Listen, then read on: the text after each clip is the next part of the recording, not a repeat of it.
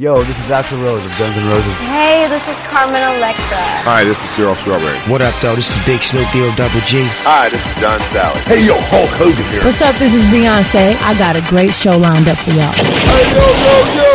Let's get this party started. The Sports Beat. You know what? Let's keep it hot. The Sports Beat. It's off the chain, man. Ah, yeah. The Sports Beat. Download the podcast now. You're listening to The Sports Beat with Richard Holdridge.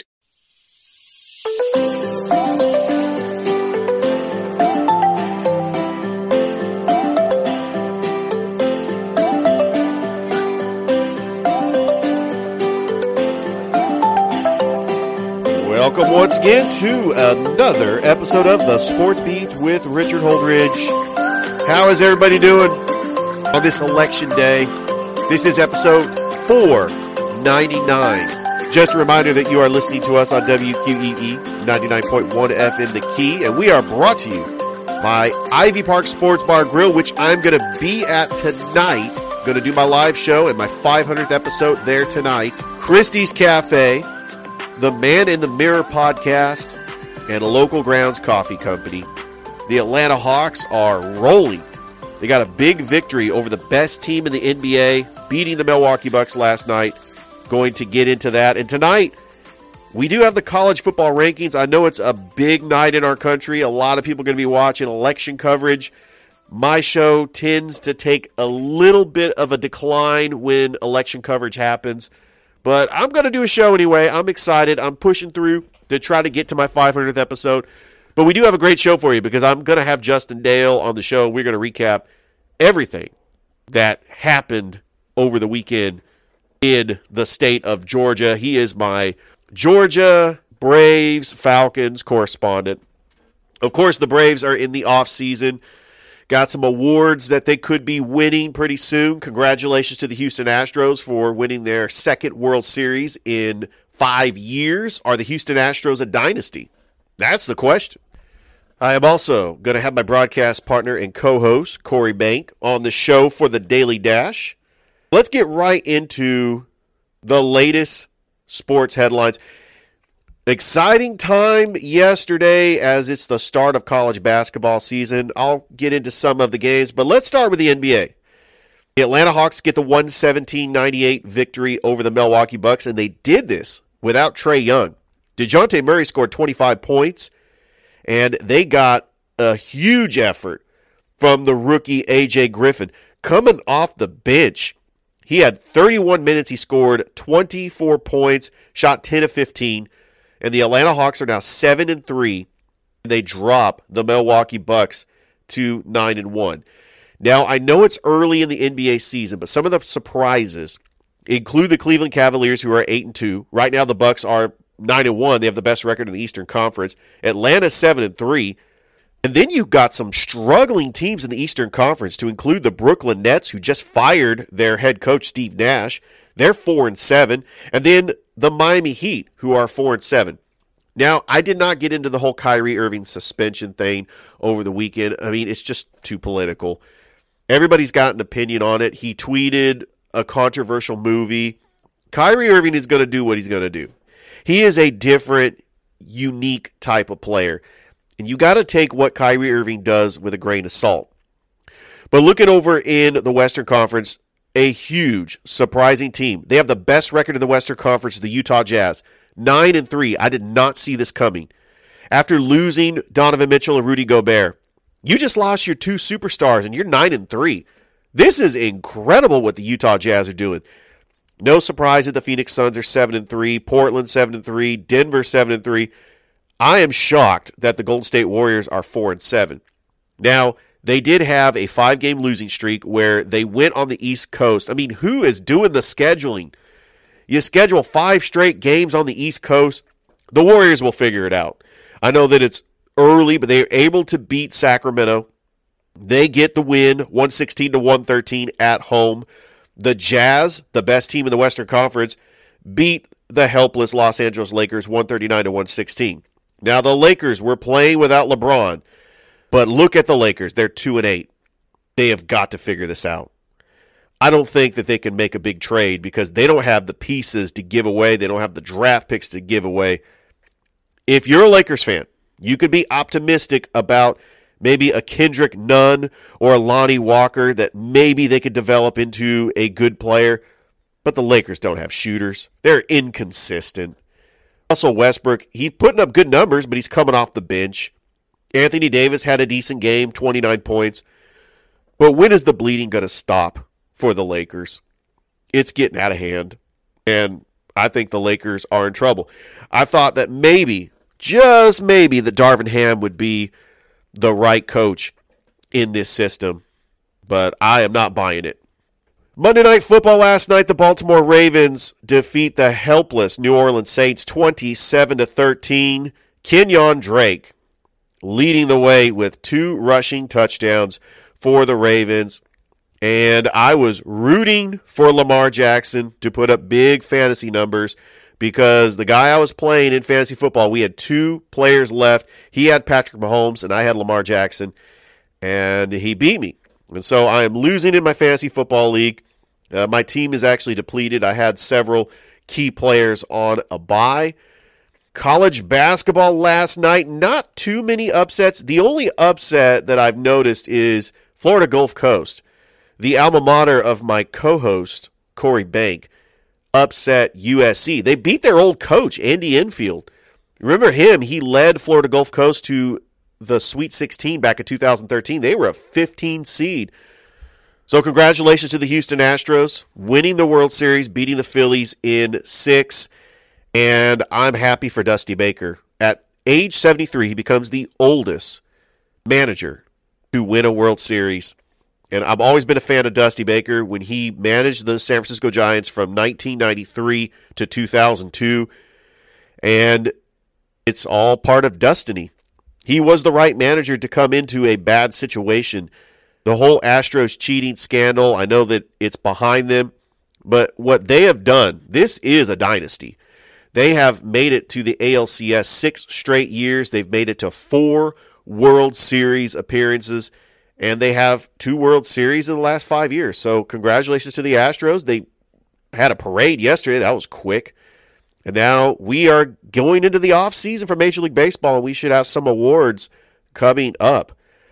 We also have the start of high school basketball tonight. The River Dragons are taking on the Watertown Wolves this Friday night on Veterans Day at the Columbus Civic Center.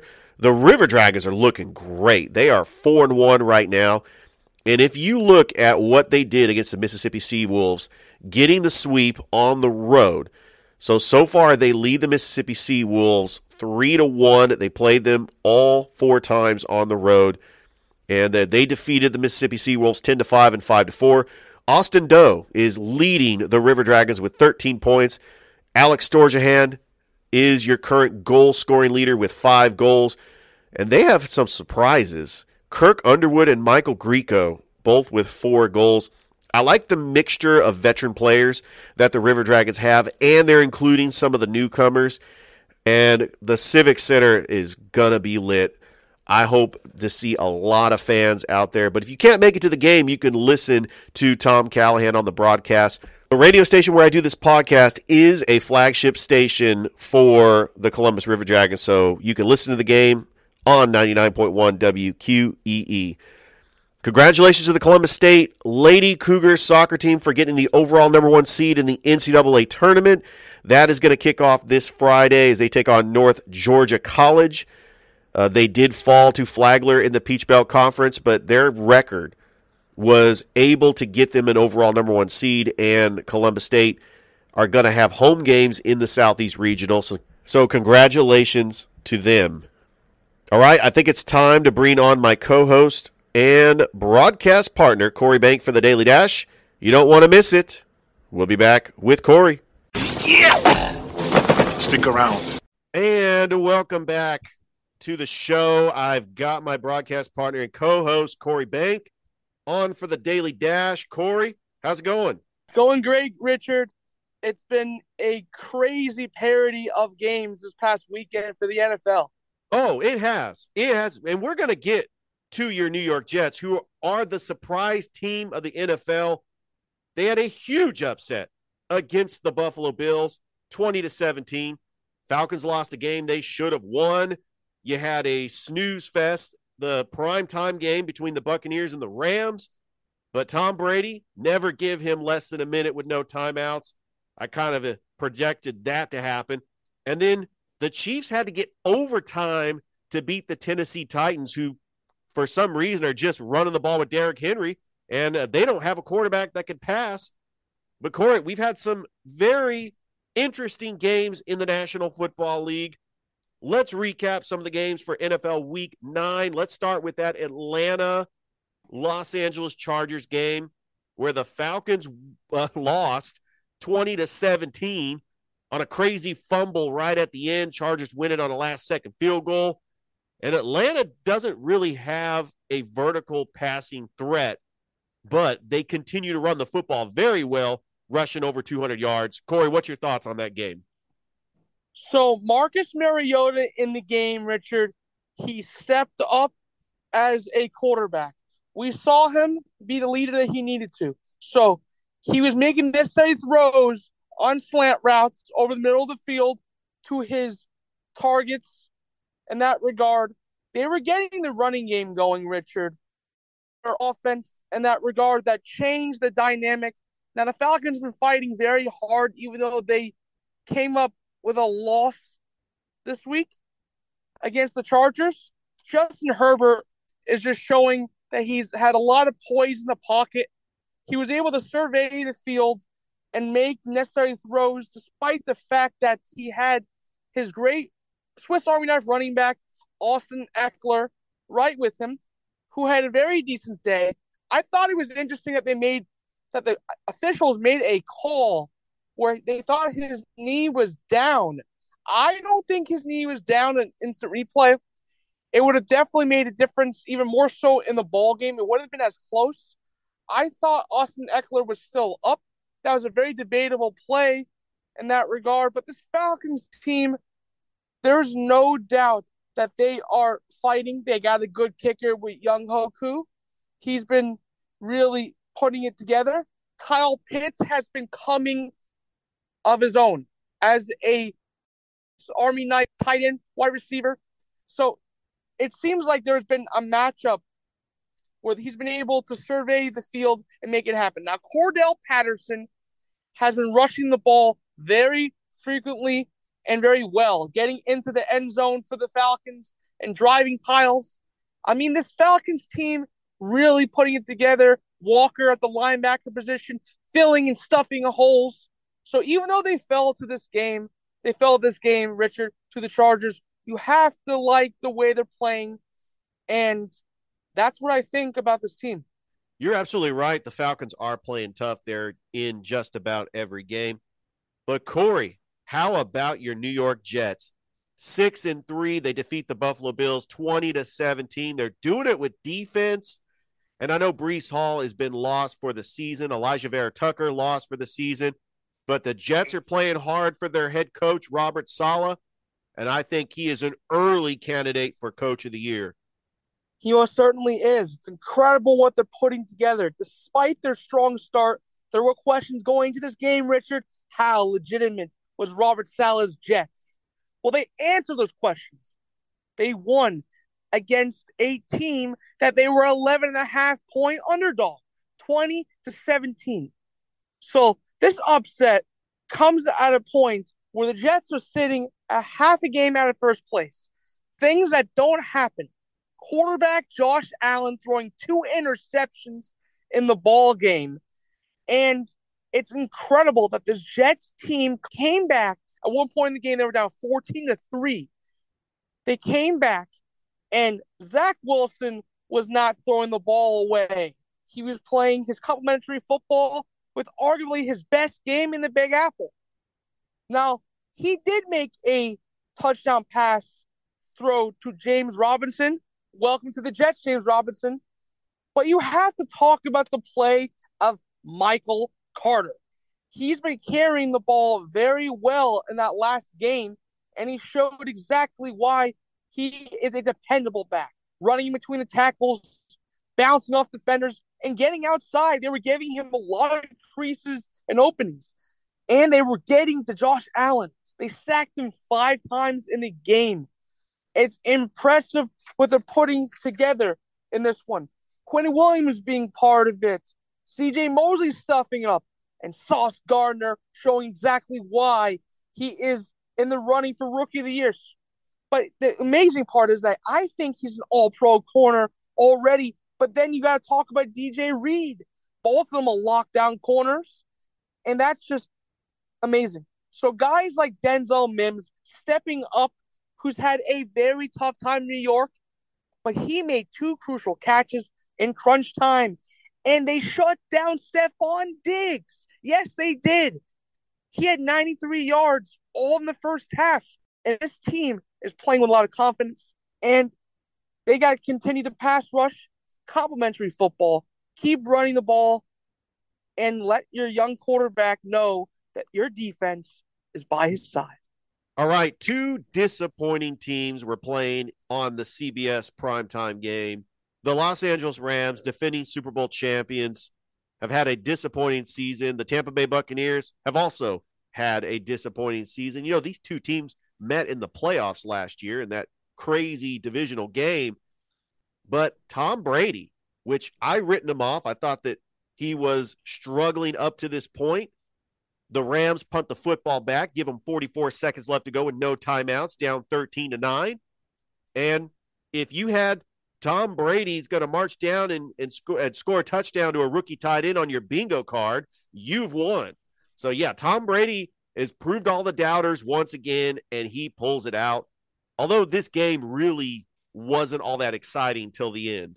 It really wasn't. And it's true. Both these teams disappointing so far in the year, but it was a rematch of the divisional round playoff game here. So both teams have come a long way since then, but not in a good way. So Tom Brady and Matthew Stafford, Richard, enter week nine into that point where they were both below 50%, but the Bucks, they really actually won this game, a close game, snapping their losing streak. But the win was not pretty. To be sure, Mike Evans and Scotty Miller, each struggling in their own right, but the Tampa Bay Buccaneers offense at home, suddenly, inexplicably, Tom Brady put it together, and they needed the drives. Now, Cooper Kupp not playing as good as he needs to in the game, but in that regard, the reason why the Bucks really won this football game is the Los Angeles team refusal to put the ugly game away certainly helped. But let's look at the positives. Tom Brady, he still has it. Even if the rest of this team does not. Offensive coordinator Byron Leftwich, who's never met a second and short running play, he doesn't love that. But the Julio Jones predictably limped off to leave Brady throwing to an infected crew headlined by Mike Evans and Scotty Miller. Even so, Brady kept firing the ball, catchable bullets. But the thing is, is that TB12, he got it done what it was counted most. Now, it's been a tough year, but Todd Bowles' defense may be the reason that they won. They're cranking it up a bit.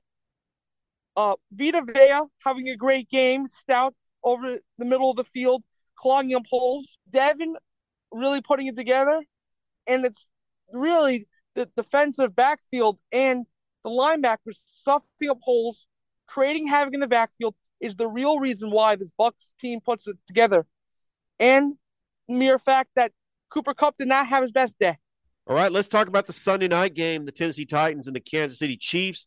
The Titans want to just run the football with Derrick Henry to keep Patrick Mahomes on the sidelines but Patrick Mahomes was still passing for over 440 yards. Killed me on my fantasy team because the other guy had Patrick Mahomes. But the Titans played it close. The Chiefs were able to pull off the victory in overtime. Corey, are the Kansas City Chiefs now the favorites to represent the AFC in the Super Bowl? They certainly definitely look that way into the game, playing stout, helping out quarterback Patrick Mahomes. They put it together in this overtime victory, 20 to 17. This Kansas City team found itself trailing at one point in the game, Titans 17 to 9, with just over seven minutes left to play in regulation, facing a third and 17 situation. What do they do? Mahomes scrambled for 20 yards. My goodness, is he dynamic. His arm angle and action is exactly why he is different from the other quarterbacks in the game. The game seems to be in slow motion. His different arm angles are very hard for defenses to pick up, and it's very apparent. So, in that overtime drive, Mahomes again put together a go ahead scoring drive. The Chiefs marched down the field 64 yards down to, to set up Harrison Butker on a 28 yard field goal. Now, the defense took care of business. Malik Willis young quarterback, rookie out of Liberty. So it's been a task that they've had to have where they've had to rely on King Henry. Derrick Henry rushed 115 yards in the game, two touchdowns, dynamic back that he is, driving piles, getting out the second level. He's been one of the most durable backs in the last five years, Richard. And it's the reason why they were in this football game. But Mahomes went 43 of 63 for 446 yards. That is an astounding stat. Why did the Chiefs win this game? The Chiefs desperately needed some run game going, and they got it with Isaiah Pacheco, Pacheco and Clyde Edwards Helaire and Jerick McKinnon. Yes, a running back by committee actually really needed to get it done, but they were inefficient. But so Patrick Mahomes had to take matters into his own hands. And he was a leading rusher on a team where they've been having a hard time opening up holes. He has 63 yards rushing in the game. But when it matters most, put the game in Mahomes' hand, and he will make it shine. Corey, as always, great have you on the show for the Daily Dash. I'm looking forward to seeing you tonight at Ivy Park Sports Bar and Grill for the 500th episode. Yes, it's going to be a great time at, at Ivy Park Sports Bar. We get the opportunity to talk with the Columbus Rapids coaches, players. It should be a great time out there at Ivy Park Sports Bar. And most importantly, the Columbus Lions. Absolutely, Corey. Thank you so much once again. Always a pleasure, Richard. All right, we'll be back with Justin Dale. You don't want to go anywhere. Back with Justin. Welcome back to the show. On the show today, I've got my Tuesday guest. Justin, you're moving up in the world. How's it feel to be the Tuesday guest on what's considered episode 499? Oh, I see. You bumped me down so I wouldn't be on the 500 show. I, I got you. So I'm going to miss out on that one. But no, no, no great. I'm doing that live at Ivy Park Sports Bar and Grill. Oh, nice. That's awesome, man. No, that's great. I, I honestly, I, I appreciate you having me on the show. Anytime you want to have me is fine. Um, I, I enjoy coming on here and talking about Atlanta sports and uh, a lot of big stuff's happened. Uh, not just uh, Georgia sports, but national sports too in the last Absolutely. last week. Times are great at the University of Georgia, as that was a dominant performance by the defense. Six sacks. The high scoring offense of Tennessee was only held to 13 points. And can we already give Stetson Bennett the Heisman? What a performance by the Georgia Bulldogs. And what about that crowd? Justin, is Georgia got the clearest path to make it to the college football playoff and win another national championship? They have a very clear path now, yes. Um, after beating Tennessee and what was, a, like you said, a very dominant performance over the Volunteers, uh, they do. They're they're the only undefeated team left in the SEC. They're one of I think maybe four or five undefeated teams left in the country at this point. They have marquee wins now over Tennessee as well as Oregon back at the beginning of the year. Uh, their resume is speaks for itself. I know it's you know it, there's been times, a few games back there. That game against Missouri uh, didn't look pretty. You know the game against Kent State wasn't the best performance. You know earlier in the season, but this team has stuck together. They they've continued to play well. They they they've had some hits. You know, they lost Nolan Smith for the year on the defense. On the good side, they got Jalen Carter back. Jalen Carter looked healthy finally. When he was out, it felt like the defense took a step back with Jalen Carter not there. With him in there, that defensive line is very disruptive. And uh, Georgia just didn't look like it missed a beat, not having Nolan Smith out there, not having a couple of their DBs as well out there. It was a very dominant performance. They they won up in the trenches. Um, they kept the ball away from Tennessee.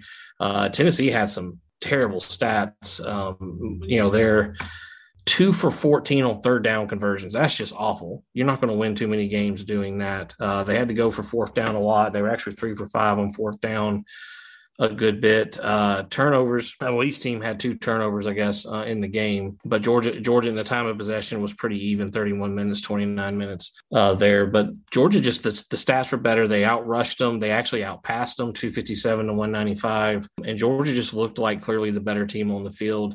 Uh, having home field advantage is huge. You know, going on in a hostile environment in the SEC is tough. Uh, I remember in 2017 when Georgia was having that their magical year, you know, five years ago, and they walked into Auburn and just got they just got stomped. Um, you know, being on the road there at Jordan-Hare, it was a loud environment, hostile. We had a true freshman quarterback at that time, and we just didn't play well. You know, we got a chance a month later to play Auburn again in the SEC championship game and get our revenge and win and win the SEC title and get to the playoff that year. But you know, it's it was it's tough to win road games in the SEC, and I, feel like the, the, Georgia crowd showed up. That place was packed. There was a lot of red. Uh, there wasn't as much orange, which I was glad to see. Um, and the place got loud. I think I saw on Twitter they said it reached 127 decibels on the field. I think at one point the crowd noise did. And so when you're talking about that kind of level of crowd noise, it's no wonder Tennessee had seven false start penalties in the game. All right, Justin, I do want to talk about upcoming matchups for the Georgia Bulldogs. The night game next week in Starkville, you're going to hear a lot of cowbells. I think this is the perfect matchup for Georgia because you have a man to man defense going up against an air raid offense. I expect about five interceptions from the secondary. Uh, I think that's just a bad matchup for Mississippi State, uh, especially they almost lost to Auburn. And then you have to play at Kentucky, Georgia Tech. Really, you know what's funny, uh, Justin, with Georgia Tech's win over Virginia Tech, and I think they're going to beat Miami. Georgia Tech could be sitting there at five and six, knowing they're going to a bowl game if they beat Georgia. yeah, if, they, if, if it's the big question there. If, um, yes, of course. If it's the big question there, if they could beat Georgia. Um, but yeah, Georgia Tech, you know, they've they've they've they've they've had a rough season, lost their head coach and everything. But if they finish you know, five even if they finish five and seven on the season, that's a um that's not that's pretty that's not bad for a team that's gone through the adversity they've gone through this year. Honestly, could have been a lot worse to be to be uh, tell you the truth, but but yeah, uh, you know this game Georgia should you know and the key word is here should they should have no problem with Mississippi State.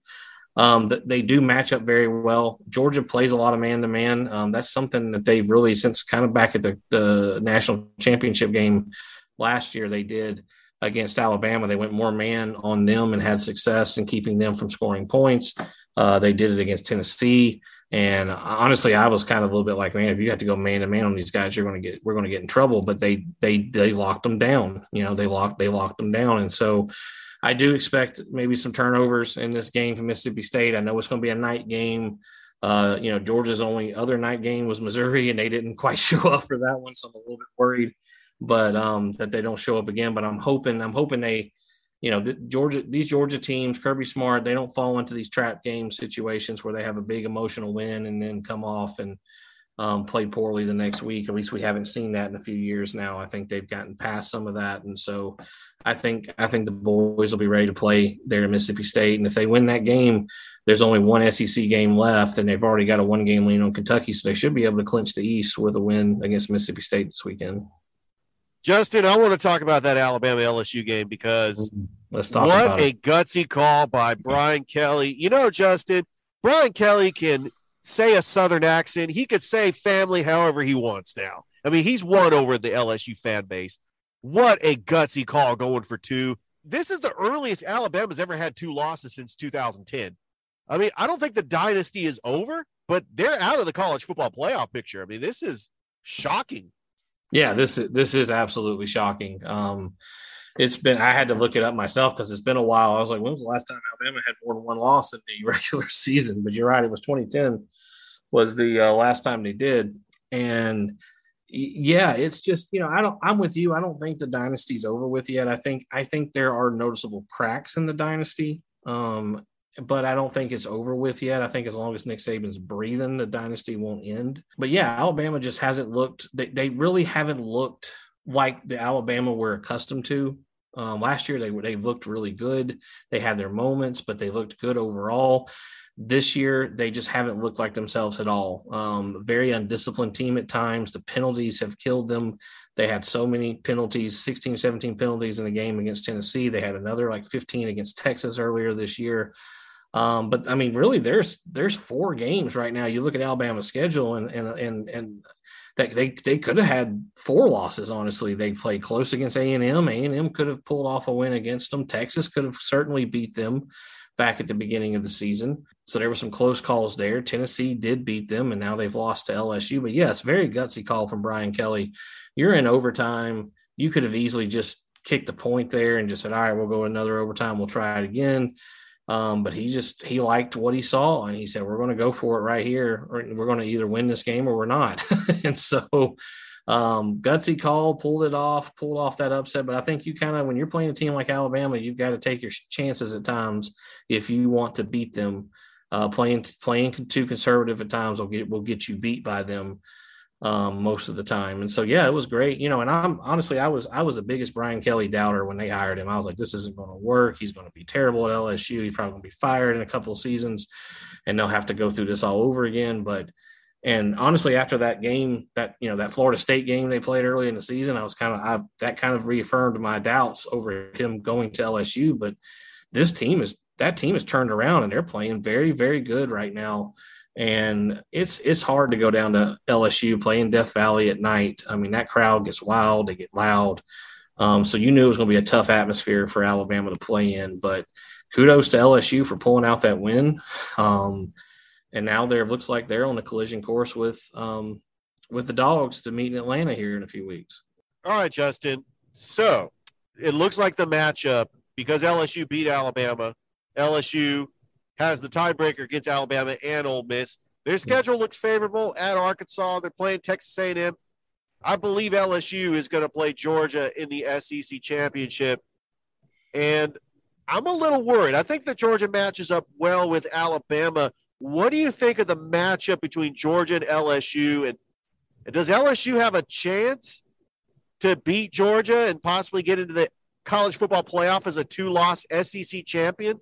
So I think that LSU proposes. Oh, me start started over. LSU um, proposes some unique challenges for Georgia um, in the game against them. Uh, the mobile quarterback being the big one.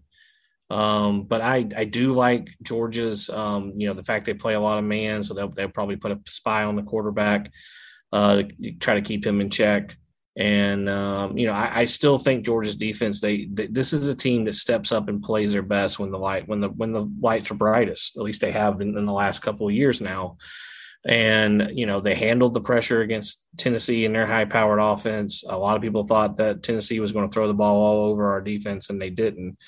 Um, I do think that there's some challenges there for sure with LSU. Um, I, but I think if Georgia shows up and plays defense the way they did against Tennessee, they can beat LSU.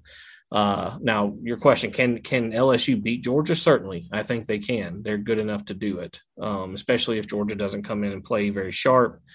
Uh, Georgia's had trouble playing in Mercedes-Benz stadiums in the SEC championship game the last few years for whatever reason. It's been kind of one of those. It's been one of those things. You know, we've we've won a national championship and we've won the East you know, five of the last six years, I guess now, but we've only won one SEC championship, and that was back in 2017. So um, we've had some trouble in that game for whatever reason, but I think um, I think Georgia can get over those mental hurt, mental humps and maybe chase those demons of Mercedes-Benz stadiums away to to win this SEC title this time around for themselves. But now, flip side of that, let's talk about college football playoffs. So can LSU make it in as a two-loss SEC champion if they win the title? I, think there's some other things that would have to happen for that for that to become true. I don't I don't foresee if things stay status quo right now. I don't foresee LSU even with the SEC championship making the playoff. I really don't. Um, I think if Georgia is 12 and 0 and go into this game, I think they're probably in regardless if they win that game or not. And I know that sounds like I'm not putting a lot of stock in the SEC championship itself it's not that. It's just I think you look at resume, you look at records um, that has to go into that too for those four spots. And I think Georgia, if they have one loss and even at 12 and one, has the resume and the wins to probably at least make the field of four to make the playoff. I don't I just don't know if LSU they would have the win over Georgia and the SEC title, but that would be about it that they would have and the win over Alabama. And that would be their two biggest biggest things on their resume. Um, but then you look at the rest, there's there's there's a lot that can happen. TCU's undefeated still. If they win the Big 12, could they sneak into the uh, college football playoff with with a with a 12 and 0 or 13 and 0 schedule and a, and a Big 12 championship? Sure. Um, I, I think if there's a few, I think TCU would have to lose um, for maybe for LSU to get in for sure. Uh, Michigan, Ohio State, they're they're going to play each other here soon. One of those teams are going to lose and probably knock the other one out. Um, but there's going there's a lot of questions. There's a lot of teams that'll probably be in the conversation for this this year. Um, even Tennessee, Tennessee's not out of this by any means. Uh, they've got a great resume, only the one loss and it was to us. If they finish 11 and one, they are certainly still in the conversation to make the field of four as well. So, um, but yeah, I think if LSU wins it, it, it creates some chaos into the system for sure. But I, I do think that it would take some of these other teams losing and maybe having a, a, a few more one loss conference champions in order for LSU to get in, even with the SEC title. All right, Justin, let's switch gears and let's talk about the Atlanta Falcons they had the oh man, they had a shot to win that game. They should have won that game. They're at home. They're mm-hmm. taking on an inconsistent Los Angeles Chargers team. I yep. thought the ground game did well. They still don't have a, a dynamic quarterback that can go toe to toe with an elite quarterback like Justin Herbert. Once yep. again, Falcons had a 10 nothing lead. It looked like they were in control of this game. And but the biggest thing for me is Justin, you know, the defense holds the Chargers to a field goal and it's 17 17. You need to go and score. And they had a three and out, gave the Chargers the football back. That crazy fumble play. I don't get me started on that. Uh, Justin, what are your thoughts about this game? Uh, and really, we can't be too harsh on the Falcons because this is a rebuilding year. There's a lot of good. It was nice to see Cordarrelle Patterson back in the starting lineup, but still, it's so frustrating. I mean, the Falcons every now and then they'll do something like this. Yeah, they they still like to show the you know the ugly head of what we've seen before with the with these pat with previous years Falcons teams. That's for sure. Um, this was a honestly, I think the way to sum this up is a missed opportunity. Um, the Falcons had a chance to get over 500. They had a chance to win this game. You can probably say yes, they should have won this game uh, but it, it, they didn't. Um, I think you can you can point to a few things. It's not on one person. I know a lot of people want to continue to throw shade at Marcus Mariota, uh, and certainly he needs to play better um, for sure. But he's not the only reason why this team lost this game. Um, you know, there's there's some there's some passes he should have hit. He had a long deep pass to I think uh, or attempted to make one to Kyle Pitts that he overthrew him on. Um, and there was uh, you know, you said the fumble play, which which is at which was absolutely crazy. Uh, but this team, um, they've just got to they've got to play more consistent at you know over the course of four quarters. Um, you know, it's not so much in years past we would see a team that would play pretty good maybe for three quarters and then just, you know, drop it in the fourth. Uh, this team kind of has its ebbs and flows throughout the game where it's actually like the first quarter looked pretty good, second quarter they looked terrible. Um, and so they just, you know, it kind of come comes and goes as the game goes on. Uh, the defense as well. Um, you know, uh, Richie Grant had another interception, which was great to see him playing well. Uh, but you know, defense is you know continuing to to try to do their job. They like I said, they're holding them to field goals, which is what you want to do uh, against a team like the Chargers that can score pretty quickly on you and has a good offense. You want to try to hold them to field goals as much as possible. Uh, it was good to see Cordarrelle Patterson back. He had uh, 13 carries for 44 yards with two touchdowns, and I was great. It was great to see him back on the field. Uh, Tyler Allgeier actually led though uh, with 10 carries for 99 yards, so he had a good game as well. And I think you're going to continue to see Patterson and Allgeier um, probably continue to be that one-two punch with uh, with Caleb Huntley back there as well uh, to provide some relief at times too and on the running game. Um, I, the Falcons are probably going to stick with Mariota right now because they feel like he, he he gives them the best chance to win games. And so I think unless he has just a, a super huge drop in performance, we're still not going to see Desmond Ridder and see what he can do yet because he's just you know his his Desmond Ridder's a rookie and he's such an unknown. We just don't know what you're going to get with him. You know, the offense could be even worse than what it is at times with him because he's a rookie. I, I don't know. But for all the talk, I think we hear sometimes of, you know, when Mariota's not playing well, we want to see Red, Ridder, we want to see Ridder. I think we need to just calm the Jets on that a little bit and not get um, not too much on that because Mariota is a you know he's he's not an elite quarterback by any by any stretch of imagination. He's not the long term answer at the quarterback position for the Falcons, but for the 2022 Falcons, he gives them the best chance to win games right now. And so I think we're going to be playing. You know, he's going to be there unless there's an injury. I think he's going to be the guy out there on the field for us. But yeah, it's a um, it's a rebuilding year. Like I said, this team they they they are at least playing. They're in games um, they don't they haven't been blown out really all season, which is good to see. Um, so there is there's positives on this team. Kyle Pitts did have a couple of receptions for 27 yards. Uh, Drake London had three receptions for 23 yards. So it's just getting the ball into these playmakers' hands. You know, the passing game just wasn't wasn't as good as it could have been. Uh, getting the ball into these receivers' hands will, will help, but um, but you know the Falcons are obviously a run first team right now with Patterson and Allgeier leading the way but yeah, I think this is a it's a missed opportunity, but it's one I think they'll learn from and get better at. The Falcons travel out to Carolina next weekend, uh, play the Panthers again, a team they just played, you know, previous week. Um, and so uh, uh, they'll have a good chance to try to get back to 500 uh, this weekend. Absolutely. They have a short week. They travel up to Carolina. This is the Amazon Prime game on Thursday night we'll actually be watching this game. A lot of these Thursday night games on Amazon Prime have been snoozers. I mean, they've had some really bad teams, but a lot of people want to see this rematch. I mean, the Falcons beat the Panthers and really should have lost the game. And we have a quarterback controversy in Carolina. I mean, PJ Walker was benched. The Panthers got drubbed by the Bengals, and in comes Baker Mayfield. I mean, I expect the Falcons to win. I mean, right now, I know we're, we're recording this on uh, Monday night, so we don't know the outcome of the Saints Ravens game on Monday Night Football, but we could have a three way tie for first place in the NFC South between the Buccaneers, Falcons, and the Saints. Right, it, it is. It's it's going to be a close division. I think I think things are going to stay close like this all year. Um, I don't think any one of these teams will have a chance to get in a wild card spot. Um, but I do think that they all three have a chance to win this division and probably get to host a playoff game if they do. And so, um, you know, this is the, the chance, and the Falcons' schedule lines up pretty well. We, like I said, we've talked about it before. They've got some, they've got some winnable games coming up. Um, you know, they've got you know, the Panthers, the Bears, uh, even the Steelers. Steelers are not playing that well this year, um, so they've got some really good winnable games on their schedule. They just need to play a little more consistently and uh, try to, you know, win these, win as many of these games as they can. And I think they'll be at least towards the end of the season. They'll be right there with Tampa Bay and even New Orleans in trying to win this division. All right, Justin, let's talk about the Hawks.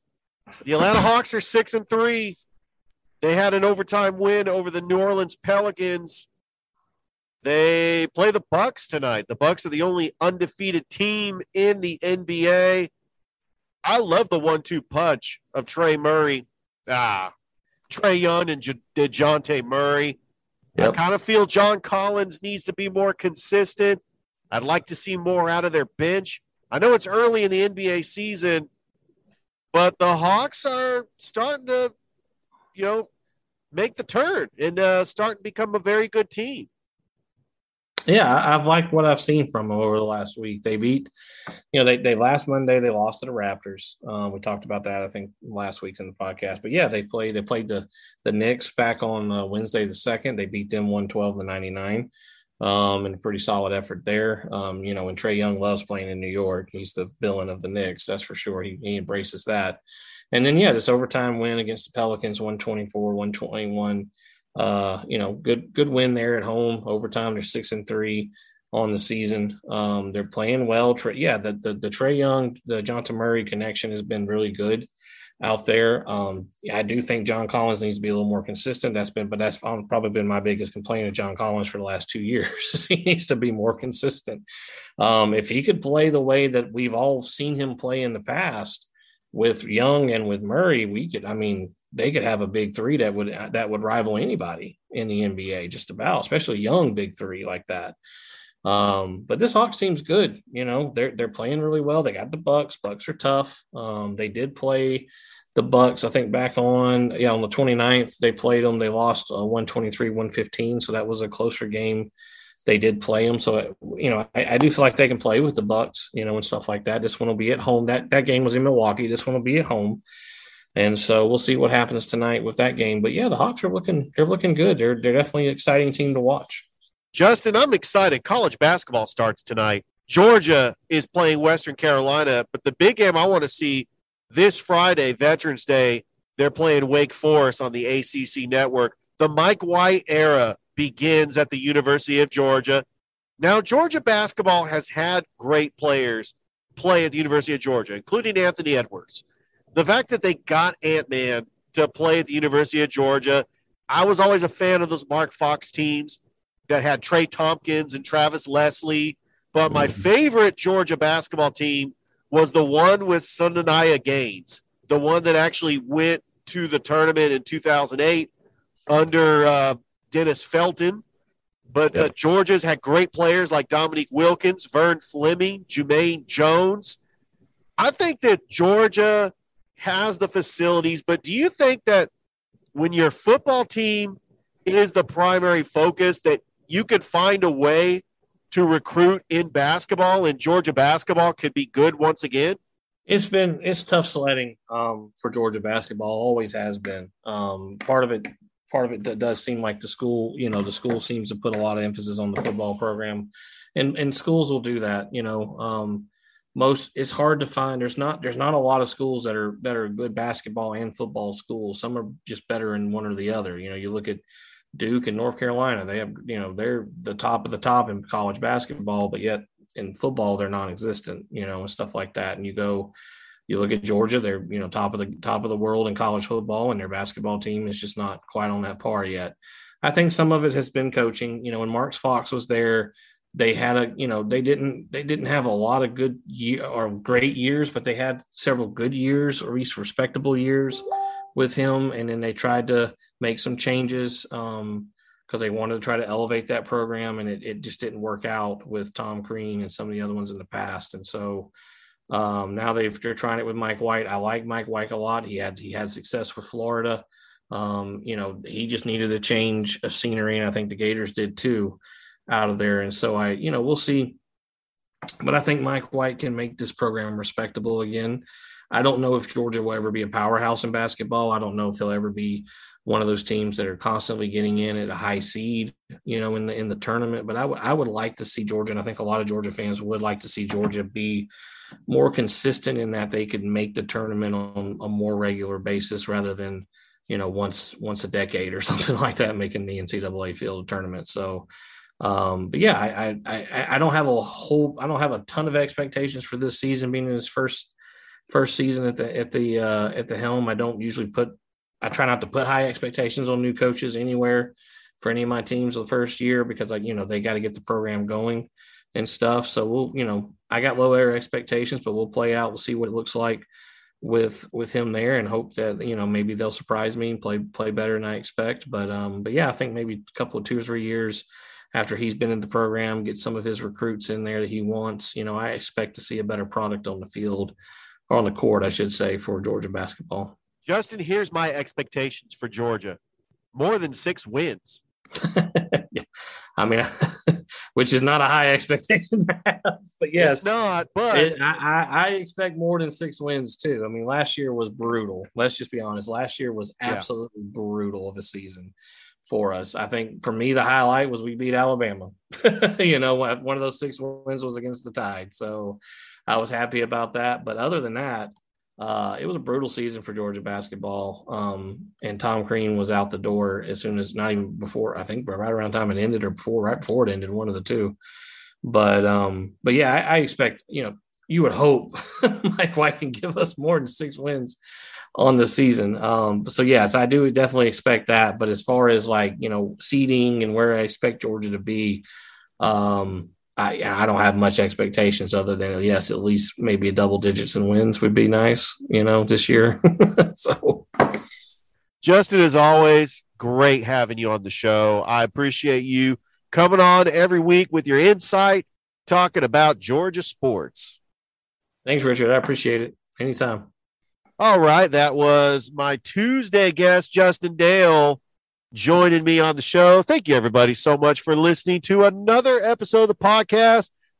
And I hope everybody has a great rest of your day. I hope you can all join me at Ivy Park tomorrow for my 500th episode. It's going to be off the hook.